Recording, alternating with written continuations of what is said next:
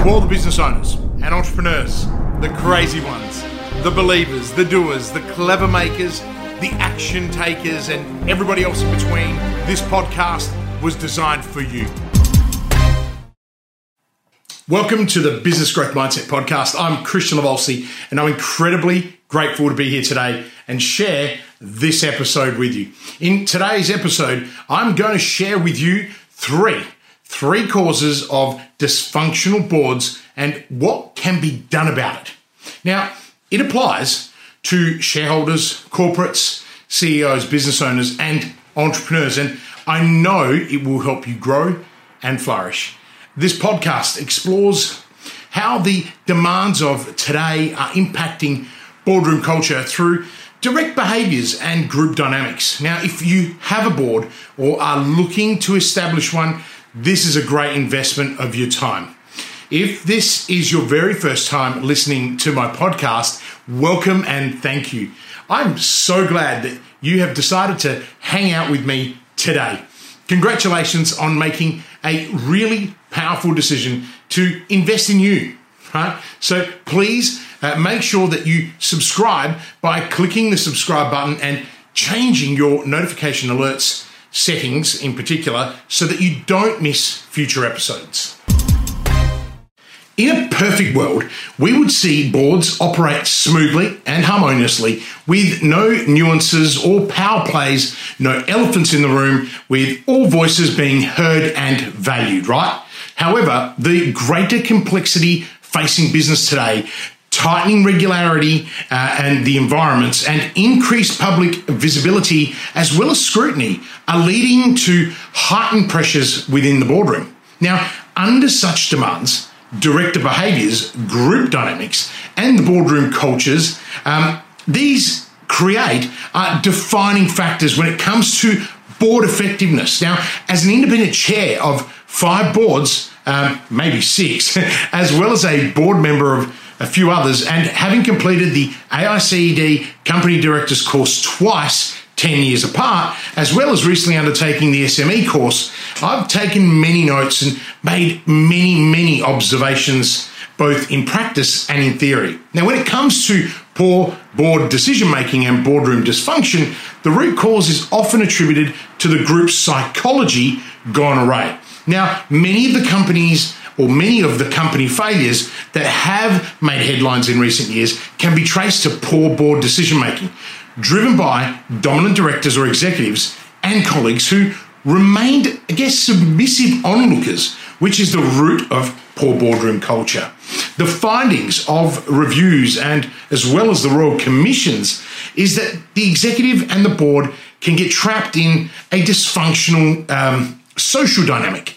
Now, this dynamic hinders good governance by constraining critical analysis, refocusing attention on the wrong priorities, ignoring actual risks, and limiting effective oversight by management. Dysfunctional behavior in boardrooms is often difficult to understand as well as perceive. Now, it can be elusive and not openly acknowledged or even displayed. Now, in fact, such behavior is rarely overt and dramatic such as with raised voices, uh, direct threats, and personal defensiveness, or even sullen silence. Rather, it plays out more subtly. Now, through uh, futuristic glances and vague innuendo, close questioning, quiet acquaintances, and intellectual game playing, awkward standoffs, and even silent withdrawals. Now, unfortunately, less observant directors will deny that anything is wrong and thereby accommodating and perpetuating that behavior. Now, more reflective directors will know exactly what this feels like and how it impacts their board's effectiveness. Now, as a chair, I spend much of my time observing others and making sure that we work through the agenda while maintaining a robust conversation, the conversations that we have to have. Now, I value diversity and inclusion, and I work with the board to encourage collaboration and action. Now, my skills as a chair are growing, and admittedly, it's a difficult role, one that has required a great deal of practice and commitment to my development on my behalf. It differs greatly from the role of a board member.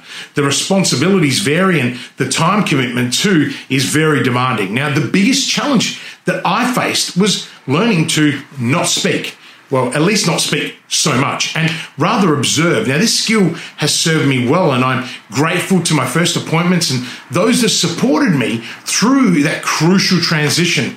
This leads me into the career path to directorship, and I know this is of interest to some of our listeners, so I will work through this now. Boards are typically uh, full of capable, experienced, and also well intentioned people. Now, prior to talk, taking on any director roles, board members would usually have spent years working their way up the executive ranks to a C suite role. Unfortunately, during the, uh, those executive days, not all directors would have been prepared sufficiently for directorship. Now, they are absolutely different roles. Let me be very clear. And surprisingly, to directors themselves, they can lack the skills, behaviors, expect and expectations required of board members. Now, during their time as executives, they had positional authority over personnel. They had direct access to all key information, uh, converted or converted strategy decisions into concrete operational goals, pushed plans through to completion, and in general, competed hard to achieve that success. Now, however, the role of a company director is quite different. So that quite different to that of an executive or even senior management team. In comparison to an executive, a director is an equal among board colleagues, has access to limited information about the business, uh, must work collaboratively with its peers to make every decision and be held accountable for the results and impacts of the organization, despite being removed from the operation of the business. Makes you wonder why people want to become professional directors. The nature of a board, the nature of board roles and director behaviors are very different from those formed and used in the executive environment. Now, what many directors would call their talents as an executive, such as competitiveness, the drive to succeed, being charismatic, persuasive communicators, or a hard worker, may not show up so positively in the boardroom. How do I know this? Are not from my own experiences. Research shows that under pressure, the competitive driven executive can become the boardroom bully. The persuasive, charismatic executive can become an overpowering director personality, right? The diligent executive becomes the indecisive director who gets mired in the detail. Now, furthermore, the boardroom can intensify these traits and behaviors, and it creates total dysfunction. Under pressure, a person's executive talents will often become their directed derailers. Okay, people gravitate right to what they've always done in the past. Now, many successful executives and leaders' skills are incompatible with those required in the boardroom. And as a consequence, when directors over rely on such traits and behaviors, it is not surprising that tension and derailment can creep into a boardroom. Now, on the other hand, successful business owners often grow into great directors because many of them have invested in great governance practices, being responsible for implementing and driving good leadership and establishing thriving cultures to succeed. Now, they too need to invest in their education if they want to pursue a career in professional directorships. Now, I encourage all my SME advisory clients to actively become members of the Australian Institute of Company Directors and start with the SME Directors course. This is a great introduction to um, governance, strategy, as well as finance. Now, check out their website for more information at aicd.com.au. The boardroom itself has changed in the past 18 months. Now, remote board meetings have increased due to COVID, and for me, it has been a challenge to see or sense my colleagues uh, reserved to contribute or my peers uh, controlling nature or other forms of emotional tension experienced face to face interactions, but they are still operating behind the scenes. Now, in dysfunctional board meetings, the smooth politeness on the surface often opposes the turbulence that operates beneath. Now, generally, there are three causes of dysfunction driving ineffective board culture. Now, boardroom culture is the product of individual behaviors and beliefs that are repeatedly, collectively over time. Now, culture and group dynamics affect the way a board communicates, analyzes problems, and makes decisions. So, the three common causes are bad behavior of individual directors. Number two is dysfunctional group dynamics. And third, you probably guessed it, ineffective board cultures. Now, once you're aware that any one or all of these dysfunctions are occurring, it's critical to address them immediately. So let's explore to address them individually right now. So let's look at bad behaviors of individual directors first. Now, what you're going to do is you're going to begin with the direct ways to address individual behaviors by creating the right behavioral tone.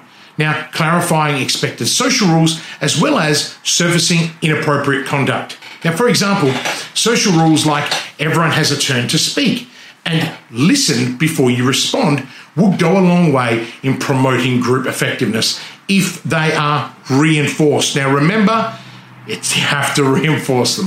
When the standard strategies don't work, using skills associated with crucial conversations combined with positive peer pressure can be very powerful in curbing disruptive behavior. Now, the other issue, number two, dysfunctional group dynamics.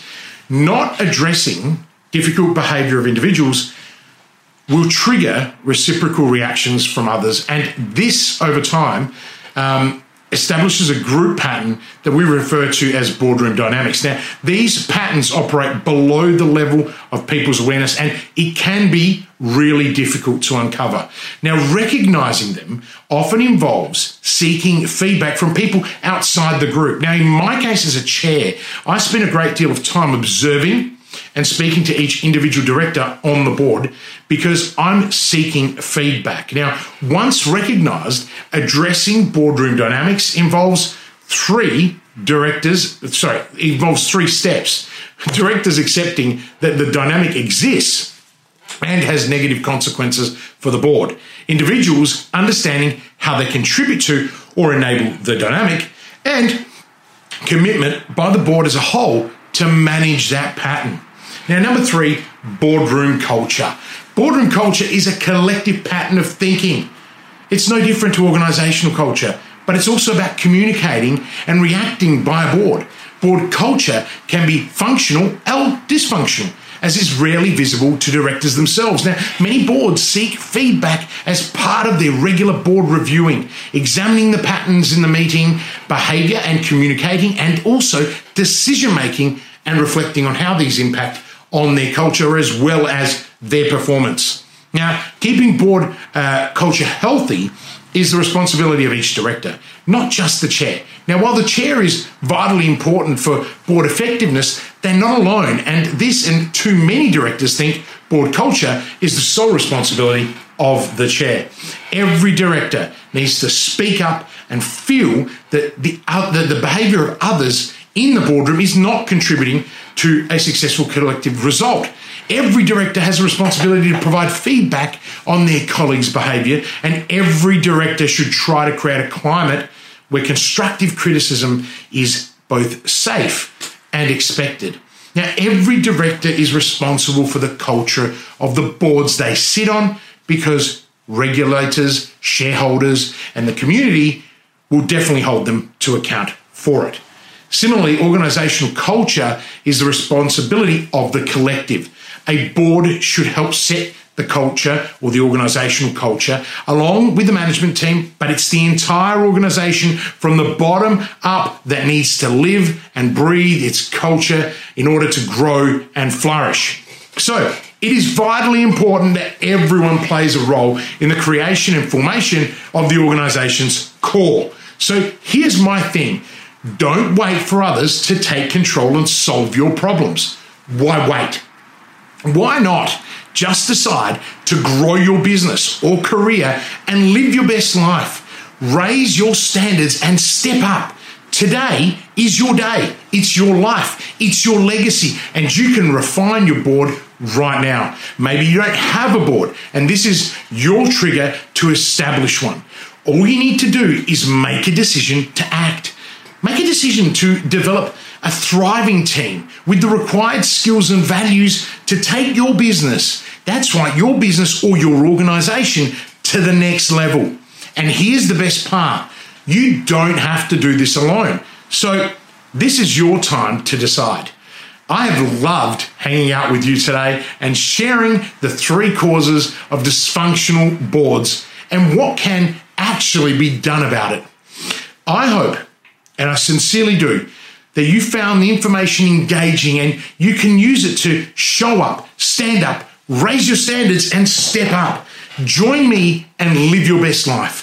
For me, this is about being in peak state. And if you don't know how, connect with me on LinkedIn where I share content almost every single day. Immerse yourself and raise your standards and step up and make your move right now. Don't wait. Follow and engage with me on social platforms and sign up to my new monthly insights. When you're ready, that's right. When you're ready to make a move and grow your business to the next level, set up a board, establish a growth strategy that serves you and raises your standards, go to the link in the show notes and book a call with one of my team. On this call, they will explore where you're at, where you want to go, and how we can do so together, helping you achieve your goals faster, better, and more fulfilling. If we're the right fit and our values align, they'll book a Zoom for you and I to hang out and take our discussion to the next level. If you loved today's episode, please take a minute to rate it and provide a review. This will help others to know that the content that I am sharing is valued and valuable. Thank you. And until next time, live with purpose.